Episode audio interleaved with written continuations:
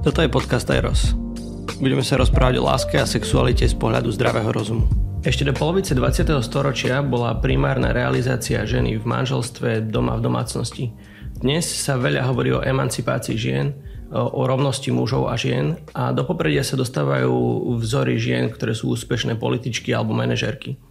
Ozývajú sa však aj hlasy, že mm, tento nový trend vyvíja na ženy veľký tlak na výkon, ktorý nie je úplne prirodzený. O týchto témach, o hľadaní ženskej identity, aj o tom, mm, ako to funguje v mužsko-ženských vzťahoch, sa budeme rozprávať e, s bývalou riaditeľkou portálu Za stolom, e, organizátorkou katolíckej ženskej konferencie, ktorá okrem iného vedie aj kurz mystiky sviatočného manželstva pre kolegiu Antoánovi Virta. E, Aťka Mikulášiková, vítaj. Ďakujem pekne. Poďme asi rovno na vec. Čo to vlastne znamená byť ženou pre teba? Možno z tvojej skúsenosti, ako to ty reflektuješ?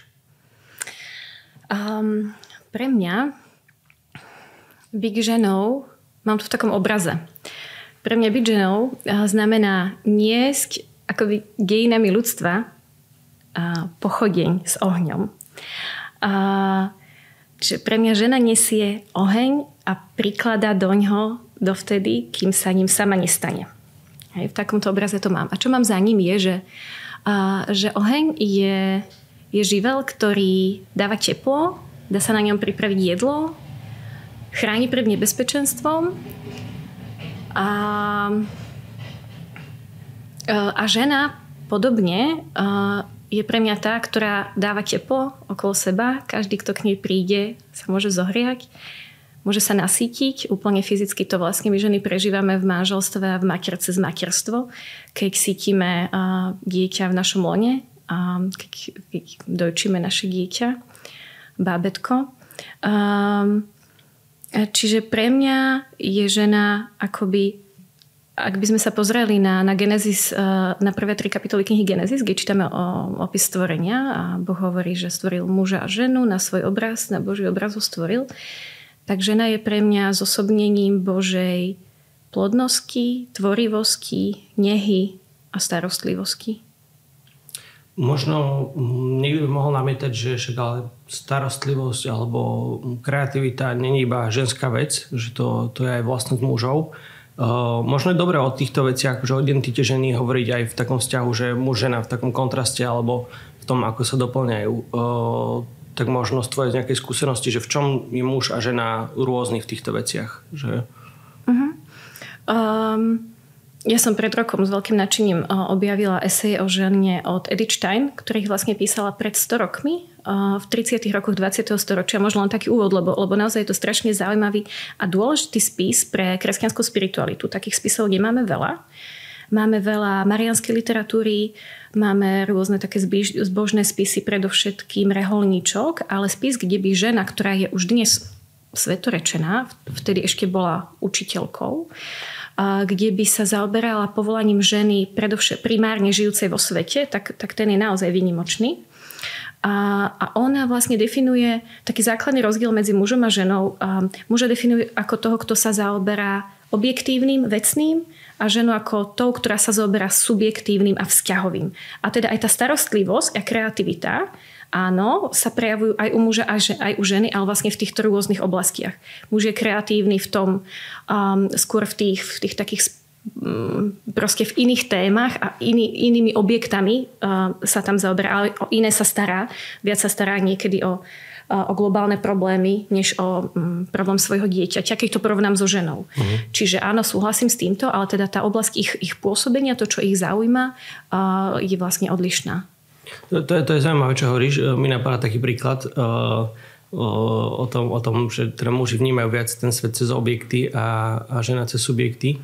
Uh, že, že vlastne žena, keď si napríklad poleje blúzku, tak uh, ona hneď má, že čo si o mne ľudia pomyslia, alebo že idem niekam, ako tam vyzniem, alebo že, že či som pekná, ako ma vníma e, niekto, niekto druhý. A ten muž proste to vníma, že tak máš kvarnu, tak poďme to oprať. Mm-hmm. Alebo že, že zle, zle to rozumiem, niečo takéto, alebo ako by si to možno na nejakom praktickom príklade ty lepšie opísala? Oh, fúha. Um, možno by som to uh, demonstrovala už len na, na tom, ako máme rozložené vlastne zastúpenie mužov a žien v rôznych povolaniach v spoločnosti. Že ženy tendujú k tým pomáhajúcim profesiám, kde o toho človeka, kde môžu niekomu pomôcť, podporiť ho, sprevádzať. Zatiaľ, čo muži uh, sú v tých dátach, uh, vo filozofii, politike, uh, vede a tak ďalej. Toto je veľmi zaujímavé, čo hovoríš, pretože hm, však dneska ako keby systematicky sa práve podporuje to, že ženy v IT alebo ženy v politike alebo ženy v biznise.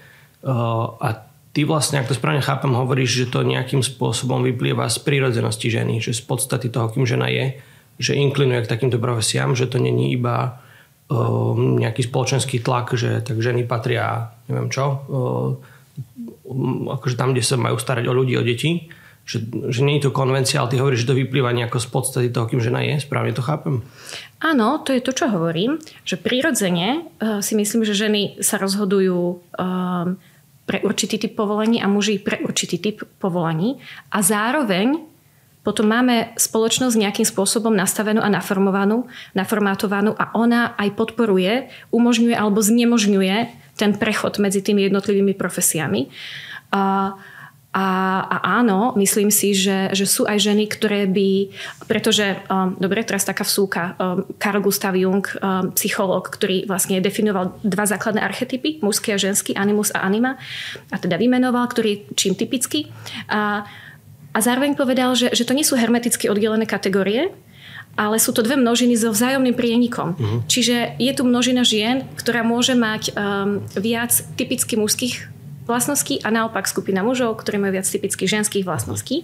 A spoločnosť, keď sa vrátim k tej myšlienke, um, tým ako je nastavená, niekedy um, neumožňuje celkom tomu alebo tomu človeku akoby uh, celkom realizáciu v tej inej oblasti. Napríklad ženy, ktoré boli šikovné na gymnáziu a chceli sa starať, uh, pomáhať ľuďom, šli na medicínu.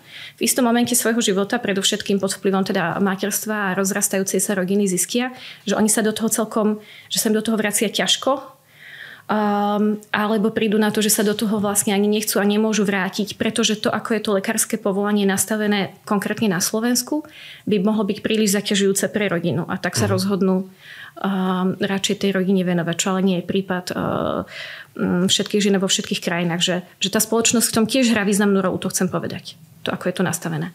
Rozumiem. E, toto je možno, možno zaujímavá téma, ktorú si načrtla ten vzťah nejakej práce alebo seba realizácie a materstva alebo starostlivosti o, o, o domov, o rodinu, o deti.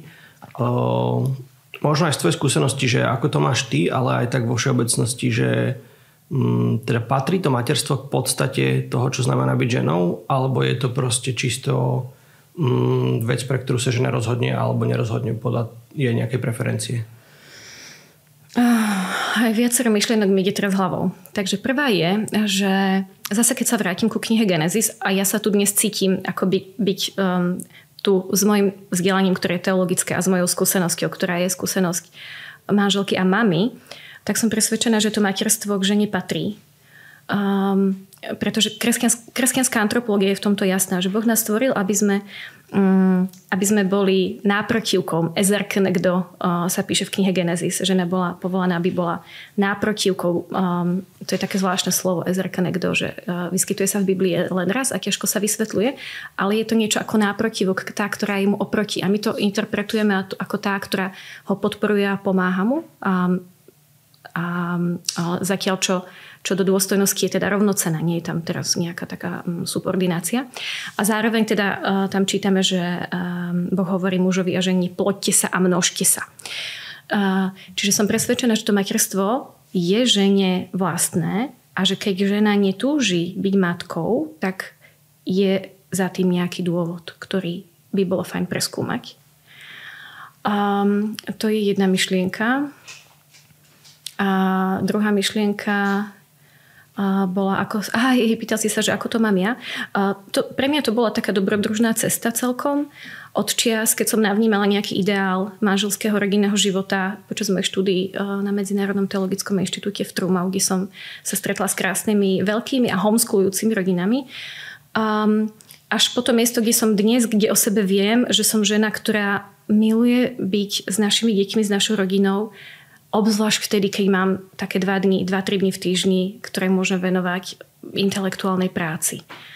Um, a toto je pre mňa teda aj celkom pekná a považujem túto tému za veľmi dôležitú. Umožniť ženám, aby, aby hľadali um, kým, kým sú oni na, na, tom, na tom nejakom spektre tej sebarealizácie v rodine alebo, um, alebo vo svojej odbornosti, aby sa v tom mohli nájsť, aby aj spoločnosť túto realizáciu umožňovala.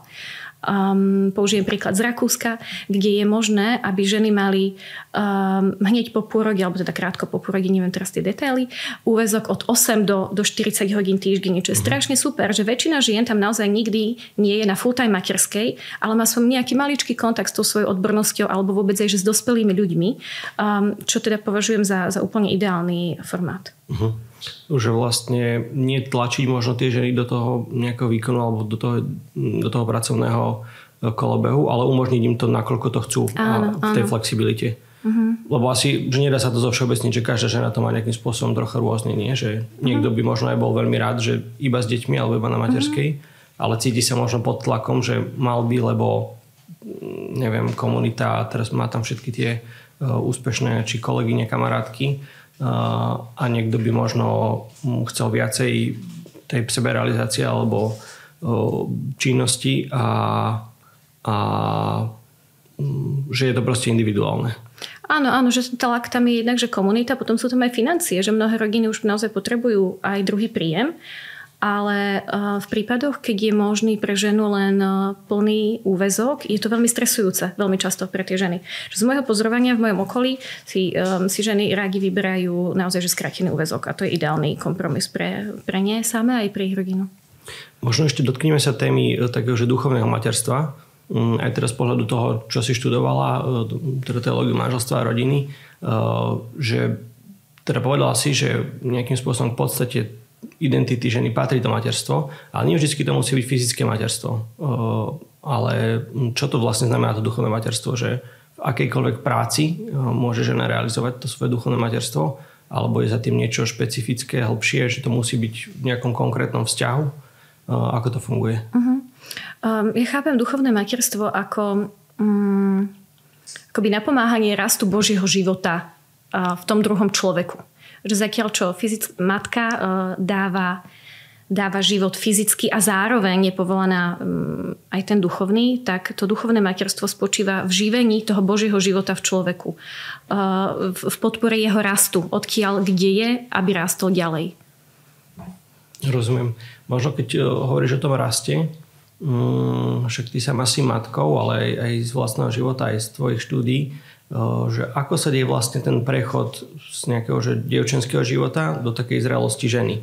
My sme tu mali kapucína Martina Borkovského a on rozprával, alebo teda naznačil, že, že pre ženy je to možno niečom ľahšie, lebo to majú tak povedať vpísané do svojho tela, ten akože prechod z nejakého toho detského života do dospelého. Pre mužov je to náročnejšie, práve preto potrebujú možno nejaký taký iniciačný rituál ako, ako sa možno deje tento prechod z toho dievčenského života do toho zralého ženského sveta? Uh-huh.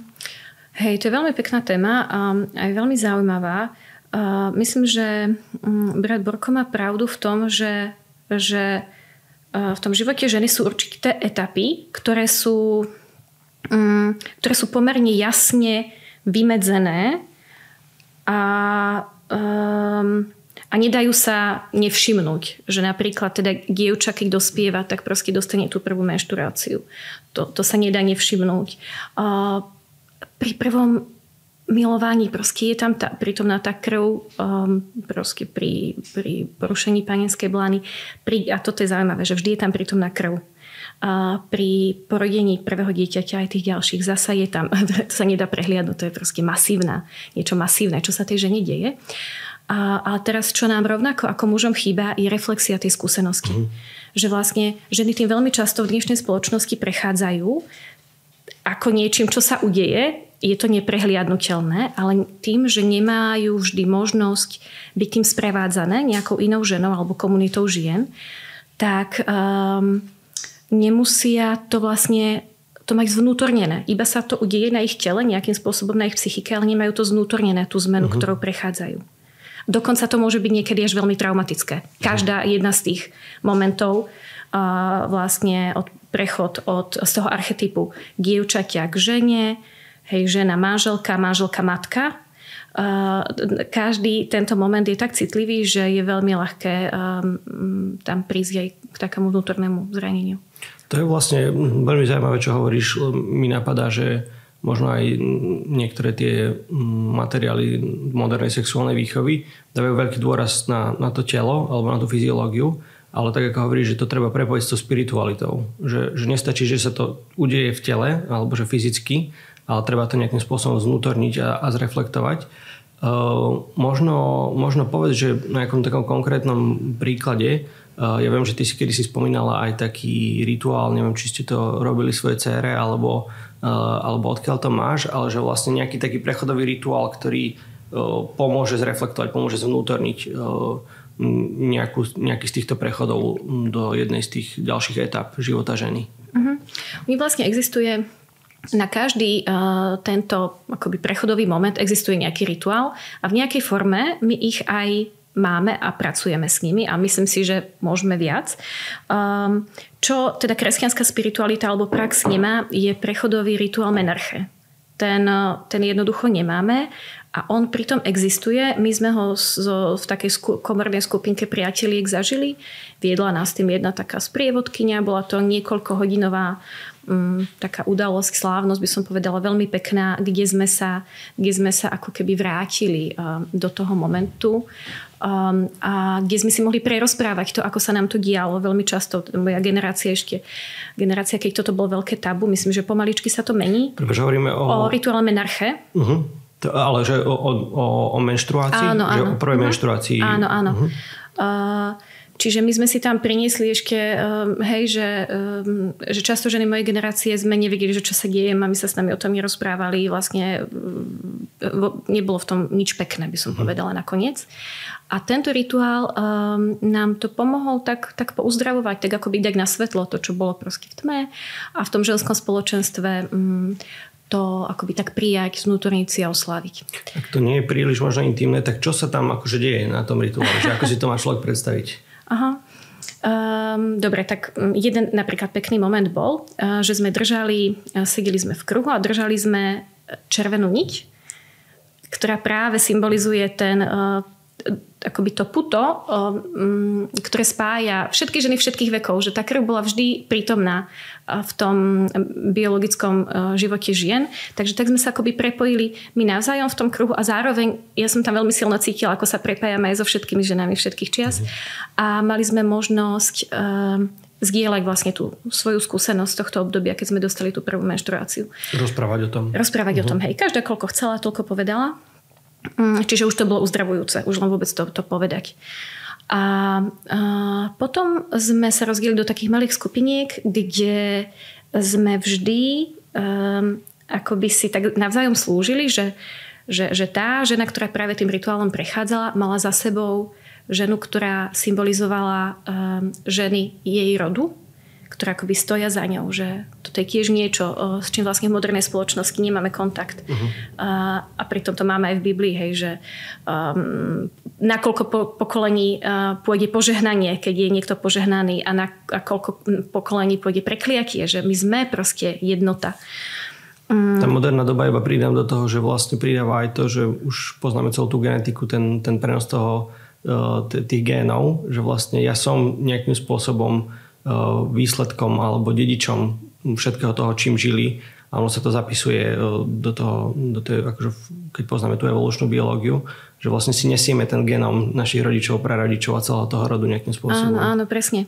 Čiže žena, ktorá stál, stojí za touto ženou, akoby reprezentuje um, ženy jej rodu a potom je pred ňou žena, uh, ktorá ju akoby pozýva výsť uh, z toho, kde je ďalej urobiť ten prechod a tá jej uh, číta Mm, číta odkaz, ktorý sme si predtým napísali, odkaz, ktorý by sme boli bývali vtedy rady počuli. Uh-huh. Uh-huh. Keď, sme, keď sme ten odkaz písali, tak sme nevedeli, na čo bude použitý, čiže to bolo veľmi úprimné um, a autentické. A vlastne, čiže je to taký silný moment, že, že cítiť za sebou tú, tú, genera- tú, tú líniu, rodovú líniu um, vlastného rodu a potom počuť slova, ktoré by sme boli bývali rady počuli v tom momente. Ale teda chápem to tak, že toto bolo ako keby nejaké že ex post, ale že ideálne je, keď Áno. sa to udeje niekde presne okolo toho momentu. Áno, áno. Typicky tradične v tradičných kultúrach sa to dialo práve v tom momente, keď to dievča tú prvú menštruáciu dostalo.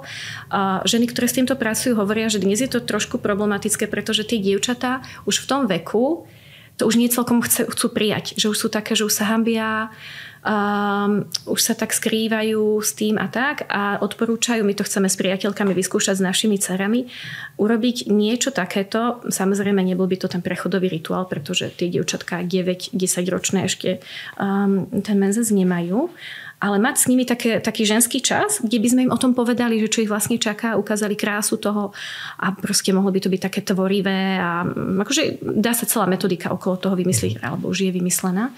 Mm, hej, takže toto je to, čo, s čím potrebujeme experimentovať a potom to podľa mňa aj prinášať do tých našich kresťanských kruhov.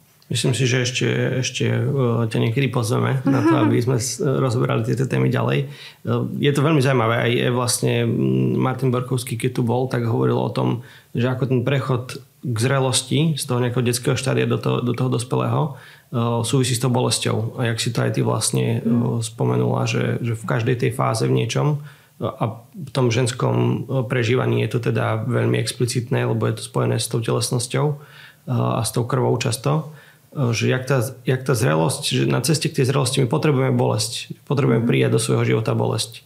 Tak myslím si, že toto bude zaujímavé rozobrať ešte na nejakej osobitnej session. Ale poďme ďalej. Uh, možno čo je taká ča- častá nejaká výčitka alebo problém, kontroverzia, že v kresťanstve sa hovorí o tom, že ženy by mali byť podriadené mužom. Teda je to z listu Efezanom, Pavel to píše Uh, ako to ty vnímaš? Že je to proste prežitok? Je to niečo, čo bolo vlastne v nejakej patriarchálnej kultúre v staroveku a dneska to už proste nemá miesto a mali by sme to z tej Biblii vyškrtnúť alebo neviem, alebo nejako inak to interpretovať alebo je to nejaký princíp, ktorý je stále aktuálny? Ako to ty vnímaš? Uh-huh. Um, hej, uh, táto téma ma veľmi v, v istom období môjho života um, draždila som sa s tým potrebovala vyrovnať. Um, a to, na čo som prišla, je, že hej, uh, historicky kresťanská spiritualita uh, interpretovala tento text ako, ako akoby, že argument pre podriadenosť ženy mužovi. A teraz dôležité je, že že je nejaká škála tej podriadenosti. Že vlastne, že, že kde, kde na nej sme, že či mám už povedať uh, žene Mm, či si má dať ráno chlieb s medom alebo s džemom, alebo, alebo čoho sa to vlastne týka. Alebo sa to týka len veľkých a závažných vecí, mám už rozhodnúť sám, majú do toho prizvať. Čiže že môže byť okolo toho veľa otázok. Um, interpretácia, s ktorou som sa ja stretla a dávala mi zmysel, je, že zatiaľ čo tento historický um, prístup má svoje opodstatnenie, dá sa na tú podriadenosť pozrieť aj in, inak, respektíve ju um, akoby vložiť do iného kontextu. A to je ten kontext, že, že kresťanská, že čo znamená vlastne kresťanská podriadenosť vo všeobecnosti alebo kresťanská poslušnosť. To je vlastne, že kresťan hľadá a vo svojom živote sa snaží naplňať vôľu nebeského Otca. A čo sa deje v manželstve je, že, že dve takéto bytia, ktoré hľadajú vôľu Otca, sa spoja do jedného zväzku a mm, dogmatika učí, že vlastne manželia sú zaštepení do Krista. Proste sa stávajú jedným v Kristovi. Čiže manželia sú jednotou, ktorá v Kristovi hľada vôľu nebeského Otca. Čo je podľa mňa veľmi silné, pretože um, je to taká výzva na, na naozaj na budovanie tej manželskej jednoty na všetkých úrovniach, hľadanie toho konsenzu Môže to chrániť pred takým prehnaným, prehnanou kontrolou, aj pýchou podľa mňa, pred takým mačizmom, že teda on je ten, kto o všetkom rozhodne. Ženu to chráni možno pred nejakým alibizmom, keď by sa ona vzdávala z odpovednosti a nechávala všetko na muža. Myslíš tento vzťah s Bohom? Tento vzťah, je... áno. Že, že manželia sú povolaní spoločne hľadať tú vôľu oca. A teraz do tohto kontextu, keď vložíme tie Pavlové slova, uh, tak uh, a zároveň teda ešte dodám, že Pavol vlastne oslovuje zvlášť mužov a zvlášť ženy. Na mužov je oveľa náročnejší. Mužom hovorí, že majú milovať ženy tak, ako Kristus církev sám seba uh, položil svoj život za ňu. Čiže on je oveľa náročnejší na mužov a potom vlastne, že nám hovorí, aby sa podriadovali mužom ako pánovi. Uh, teda uh, tieto slova, keď vložíme do toho kontextu, tak nám môže výjsť, že vlastne naozaj tá priorita pre manželov je hľadať spoločne tú Božiu vôľu a v momentoch, keď uh, ju nenachádzajú spoločne, je na žene, aby nechala to rozhodnutie na muža. A toto je aj moja vlastná akoby, že interpretácia a takto to v manželstve robíme a takto sa mi to potvrdzuje ako dobré. Uh, hoci to nebolo úplne ľahké od začiatku, pretože naozaj reálne e, v tom manželskom živote prichádza moment, keď už treba urobiť rozhodnutie, zhoda ešte nie je, uh-huh. čiže ja mám naozaj svoj názor a svoje presvedčenie, ako to má byť. A teraz nechať to na toho manžela je fakt ťažké. Ale v mladých rokoch e, nášho manželstva, dnes sme spolu 14 rokov, boli situácie, keď som si povedala, že teda dobre, že videla som, že manžel to ide rozhodnúť nejak. Ja som vedela, že to nemôže dopadnúť dobre. Lebo som mala svoju skúsenosť, vedela som, proste mal som data na to, že toto nie je dobré rozhodnutie. Nechala som ho rozhodnúť a Boh to požehnal a to dopadlo dobre. Naozaj čestné slovo, takto to bolo. Proste ja som dostala takúto lekciu, že som videla, ako mi proste ma Boh učil, že áno, že toto je cesta. Um, um, áno. Napadá mi k tomu ešte že vlastne možno, možno je to aj cesta, ako učiť mladých mužov prevziať zodpovednosť. Že dnes je vlastne problém aj s týmto, nie? že veľa sa hovorí, aj my tu hovoríme o postavení ženy, o identite ženy, ale fakt je aj ten, že, že dnes mladí muži majú problém prevziať zodpovednosť často, čakajú, nevedia urobiť ten či prvý krok, vstúpiť do toho vzťahu alebo potom to posunúť do manželstva alebo v mnohých iných oblastiach života, v pracovnej oblasti a že vlastne v niečom je to pre nich ľahšie, keď to hodia na tú ženu. Hej? Že mm. tak rozhodni ty. Ale že, že tento princíp, o ktorom hovorí aj Pavol, tak uh, v niečom dáva na muža aj tú zodpovednosť. Že to není iba privilegium rozhodnúť, ale to je zodpovednosť. Uh-huh. Ak mhm. on rozhodne zle, tak tie zlé následky sú na ňom. Nie? Uh-huh. Uh, takže je to podľa mňa aj taký akože, že zaujímavý princíp, ktorý núti v niečom mužom, uh-huh. mužov prezieť zodpovednosť. A ešte dodám, že na konci dňa si myslím, že že väčšina žien túži mať po svojom boku takéhoto muža. Rozhodného a zodpovedného. Hoci um, z rodiny mohli navnímať um, dominanciu matky, a teda, že toto je, môže byť často problém, že vlastne žena bráni mužovi, aby, aby on bol tým, tým zodpovedným, aby prebral tú zodpovednosť, pretože si ju ona stále uzurpuje. Čiže aj pre ženy je to akoby pozvanie na také cestu uzdravovania a, a hľadania uh, seba v tom vzťahu. Ale áno, že, že podľa mňa ženy túžia mať takýchto mužov po svojom boku. Poďme k ďalšej téme a teda už, už sme to naznačili, že to manželstvo, ako to tam funguje medzi mužom a ženou, ale čo tá sexualita? Mm, že taký nejaký tradičný obraz je, že muži sú takí viacej chtiví a tá sexualita je pre nich nejaká akože dôležitejšia v tom partnerskom vzťahu a tie ženy to viacej prežívajú cez tie emócie, cez ten vzťah tak nejak komplexnejšie. Ako je to s prežívaním ženskej sexuality? Áno, veď myslím, že je to asi tak nejak, ako hovoríš, že tá ženská sexualita je násobne komplikovanejšia. Um, zatiaľ, čo muž um, je schopný byť sexuálne aktívny po veľmi krátkom, jednoduchom vizuálnom stimule, často len v nejakej predstave, tak žena potrebuje byť oveľa viac taká disponovaná, potrebuje naozaj tú náklonnosť, potrebuje prejavy lásky. Aby bola um, intimity schopná. A niekedy sa dokonca teda, obzvlášť v období neplodných dní, sa potrebuje preto ešte rozhodnúť. Psychológovia hovoria o takom koncepte, že, že, že most k sexuálnej túžbe, že žena tam, kde je, sa a v zásade jej stačilo si čítať knihu, rozprávať sa ich spať. A, ale teda rozhoduje sa, že, že túži, chce sa, mm, chce sa s manželom milovať, tak medzi týmto miestom a týmto miestom je potrebné vybudovať most a to je, to už poznáme proste rôzne tie sviečky, hudba, romantika, večera, uh, vinko, neviem čo. Zároveň pri žene je dôležitejšie než pri mužovi, aby sa poznala v tejto oblasti. Um, ako som povedala, muž to má také veľmi jednoduché, v zásade tam nemá celkom čo riešiť. A toho intimného života je schopný žena oveľa viac sa potrebuje poznávať, že vlastne čo má rada, čo nemá rada, lebo keď sa deje niečo, čo nemá rada, tak to nesmeruje uh, k túženému cieľu, ale to je tam taká vývrtka. Um, a nie len, že sa potrebuje poznávať, ale potrebuje to vedieť aj komunikovať manželovi. Uh-huh. Myslíš teda, že skôr, že poznanie vlastného tela uh, v nejakom takom, že poznať svoj cyklus alebo všetko vlastne, čo sa deje hormonálne, tie zmeny nálady a tak?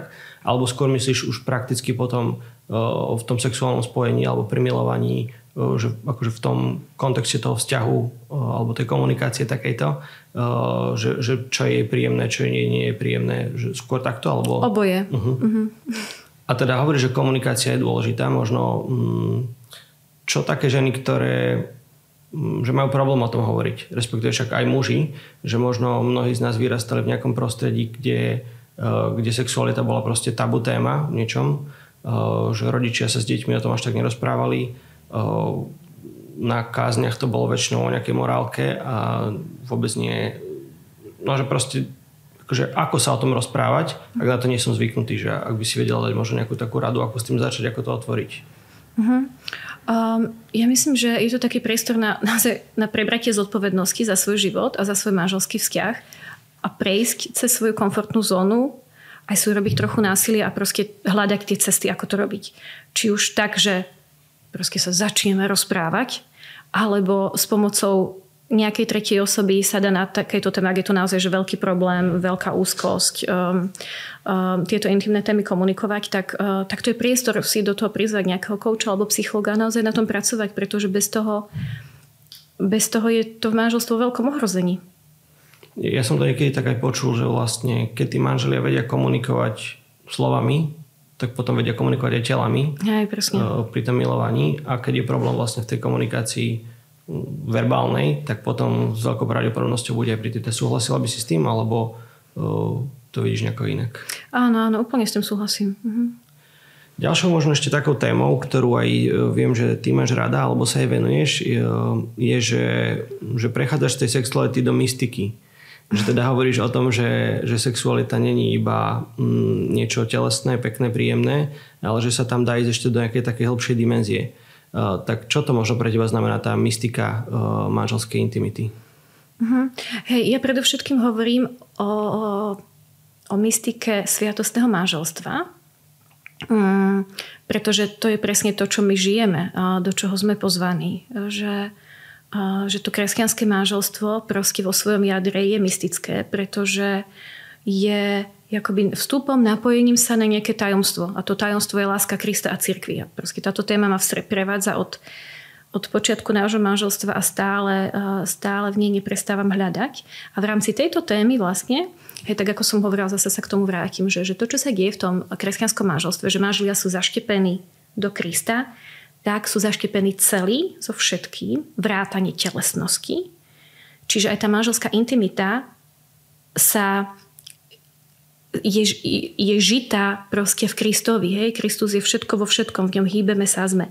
A podľa mňa je, je úžasné, fascinujúce um, a, a niečo, čo akoby aj, aj môžeme, podľa mňa, že, že, že ukázať svetu, že, že ako to my máme, lebo svet si často myslí, že my to máme úplne inak, že vlastne naozaj ten intimný život sa tiež dotýka vlastne tej božej, tej mystiky.